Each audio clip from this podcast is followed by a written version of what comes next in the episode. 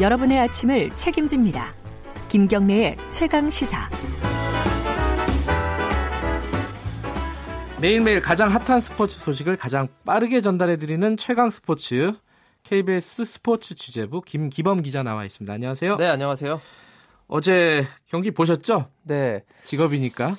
그 제 기대보다 늦게 끝나가지고 그래요? 아 연장전이 갔죠? 예, 연장전까지 예. 가서 아. 진땀승이라고 표현을 해야 될 것 같아요. 진땀승. 네. 어, 또 새로 듣는 단어네. 예. 경기 내용부터 좀 정리해 보시죠. 자, 황희찬 선수가 선제골 멋있게 넣었고요. 자, 아, 그 말씀을 안 드렸는데 혹시 모르시는 분을 위해서 네. 한국과 바레인 16강전, 예. 예, 아시안컵, 예. 아시안컵 16강전. 예. 황희찬 선수가 선제골 넣어서 아 이제 좀 안정이 되나 싶었는데 이 동점골을 허용했고요. 그 네. 좋지 않은 시간대에 동점골을 허용했습니다. 후반이었죠? 예, 후반 30분 넘어서 했기 음. 때문에 어, 우리가 마, 자, 다시 이제 그 앞서 나가는 골을 터트리기에는 이제 정규 90분 내에는 예. 시간이 많이 좀 모자랐던 음. 시기이고 그때 이제 동점골을 얻어 맞으면 굉장히 위험해지는 그런 아, 게임의 흐름이 우리 막판에 몰릴 수도 있고요. 그렇죠. 예. 심리적으로 굉장히 몰리고요. 예. 우리는 승부차기나 연장전 가면 손해잖아요. 우리나라가 더 아, 전력이 그렇죠. 위기 때문에 바레인은 이제 기세가 올라가는 그런 네. 시점인데 다행히 연장전 전반 추가 시간이었습니다. 아하. 연장전 전반전에 추가 시간에 김진수 선수가 음. 아 근데 이 골은 정말 멋있었어요. 그림 아. 같은 헤딩골이라고 이제 수식어를 예. 할 정도로 굉장히 멋진 골이 터져서 어 답답해 하시던 축구 팬들이 환호를 그 내지르게 만들었습니다. 밤에 좀 시끄럽겠는데 저는 잤거든요. 아 예, 주무셔야죠. 일찍 일어나시니까. 예.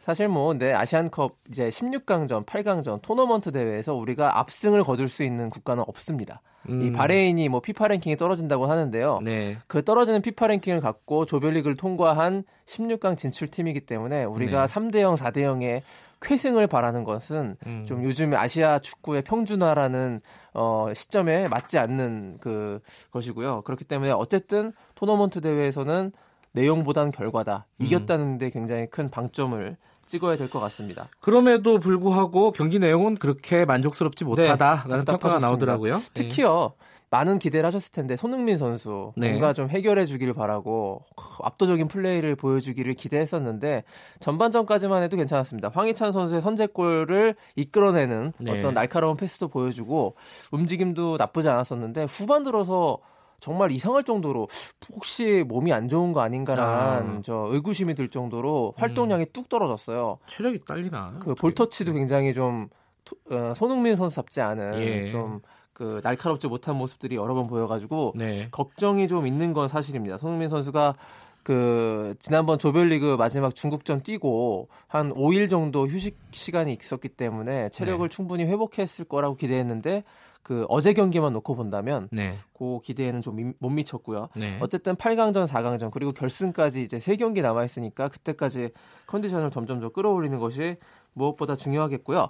자, 8강전 상대는 8강 결정이 됐나요? 네. 누군지? 카타르로 결정됐습니다. 아, 카타르. 카타르. 카타르 하면 사우디나 이란 이런 팀들보다는 네임밸류에서 한 단계 떨어지는데 네. 카타르가 2022년 월드컵 개최주입니다. 아, 그래요. 그러네요. 차기 월드컵 예. 개최지기 때문에 보통 월드컵을 개최하는 나라들은 대대적인 그 축구에 대한 투자를 하고요. 그렇죠. 팀을 뭐 안방에서 망신당하면 안 되니까. 우리도 그랬으니까요. 그렇죠. 예. 우리도 4강 신화를 이뤘고요. 예. 결코 만만히 볼 팀이 아니라는 것이고요. 네. 특히 이 팀의 그 알모레 알모베제 알리라는 선수가 7골을 터트리면서 지금 득점 선두를 달리고 있는 음. 특급 공격수가 있습니다. 이 선수를 않네요. 잘 예. 막아야 되기 때문에 자 내일 모레 금요일 밤 10시에 8강전인데요. 네. 휴식 시간도 많지가 않아요. 그래서 그러네요. 이 연장전까지 간 것이 체력적인 부담을 빨리 극복을 해야 되는 것이 가장 큰 관건으로 떠올랐습니다. 아, 금요일 밤에 한다. 그렇습니다. 예.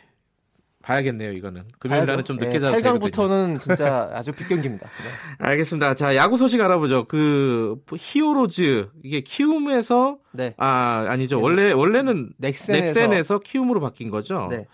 여기가 단장이 여성이 선임이 됐다고요? 아, 네. 그 유리천장을 깬 첫 번째 사례가 될 수 있는데요. 우리나라 야구로는 처음인 거죠. 프로야구 단장이 여성이 취임한 것은 이번 키움 미국, 히어로즈가 미국에서도 아마 이런 일은 드물 것 같은데. 미국도 없었습니다. 아, 그래요? 우리나라가 예. 가장 먼저 이제 유리천장 뚫었다 이런 누구예요? 나오는데 이문주 씨라고요. 네. 한번 들어보신 분들 많을 거예요. 여성 프로 축구 심판이었습니다. 유명하신 분이죠, 사실은. 네, 굉장히 예. 유명하시죠. 뭐 피파가 이런 기록도 있어요. 피, 그 국제 축구 연맹이 처음으로 남자 축구 시합에 여성 심판을 배치한 제기한 사례로 저 이문주 씨가 음. 이문주 심판이었거든요 당시에 네. 경력이 좀 화려하고요. 그 축구에서 많은 경력을 쌓아서 프로축구단 강원 FC의 사장을 또 역임했, 역임했고 아. FC 최근에는 FC 안양의 대표이사까지 했습니다. 그 스포츠 구단을 운영했던 전력들이 그렇습니다. 있거든요. 예. 근데 보통요 이제 야구가 축구보다 인기 스포츠이기 때문에 야구 단장 하시다가 야구 사장 하시다가 프로축구단 단장이나 사장으로 갈 수는 있는데요. 네. 축구에서 야구로 간 건 또 이번이 처음이에요. 음. 이게 또 오히려 이제 여성이라는 측면보다 더 주목을 받는 부분인데요. 야구라는 종목을 해본 적도 없고 야구에 대한 전문가는 그러니까요. 분명히 아니거든요. 네. 그래서 이제 어제 이문주 씨의 취임 일성이 야구 공부를 열심히 하겠다 음. 이렇게 얘기했는데 단장이 야구에서 차지하는 비중은 상당히 높습니다. 감독 음. 못지 않은데 예. 그만큼 선수 영입이나 어떤 팀의 흐름에 대해서 정확하게 꿰뚫고 있어야 되는데 비전문가가 단장을 하는 것이 과연 적절했느냐 야구계에는 좀 우려도 많이 있습니다만 예. 어쨌든 어, 프로야구계의 신선한 활력소가 됐으면 하는 그런 바람입니다. 시간이 없어서 짧게 해야겠는데요. 네. 이게 그 스포츠계의 성폭력 문제가 여자 네. 축구에서도 나왔다고요? 그렇습니다. 여자 축구 그 한 실업팀 감독이 지난해 갑자기 경질됐는데요. 네. 잘 나가다가 성적도 좋았는데 경질됐는데 알고 보니 성추행 문제 때문에 아. 감독에서 물러났는데 그걸 또 이제 각 구단은 이제 쉬쉬하고 있었고 예. 축구협회도 이 사실을 잘 인지하지 못하고 있다가 근데 알고 보니까요. 그 전에도 그 감독을 하기 전에 3년 전에도 국가대표 상비군에서 그 유소년 상비군인데 거기서도 성추행 전력이 있었던 인물인데 이것이 잘 검증되지 않았던 뭐 예. 한마디로 예. 체육계 침묵의 카르텔을 다시 한번 확인할 수 알겠습니다. 있었던 그런 사건이었습니다. 인권위원회에서 전면적인 조사를 한다는데 철저하게 조사해야 될 것 같습니다. 여기까지 듣겠습니다. 고맙습니다. 고맙습니다. KBS 스포츠 취재부 김기범 기자였고요. 김경래 최강기사 1부는 여기까지 하고요. 어, 2부에서 잠시 후에 뉴스 듣고 뵙겠습니다.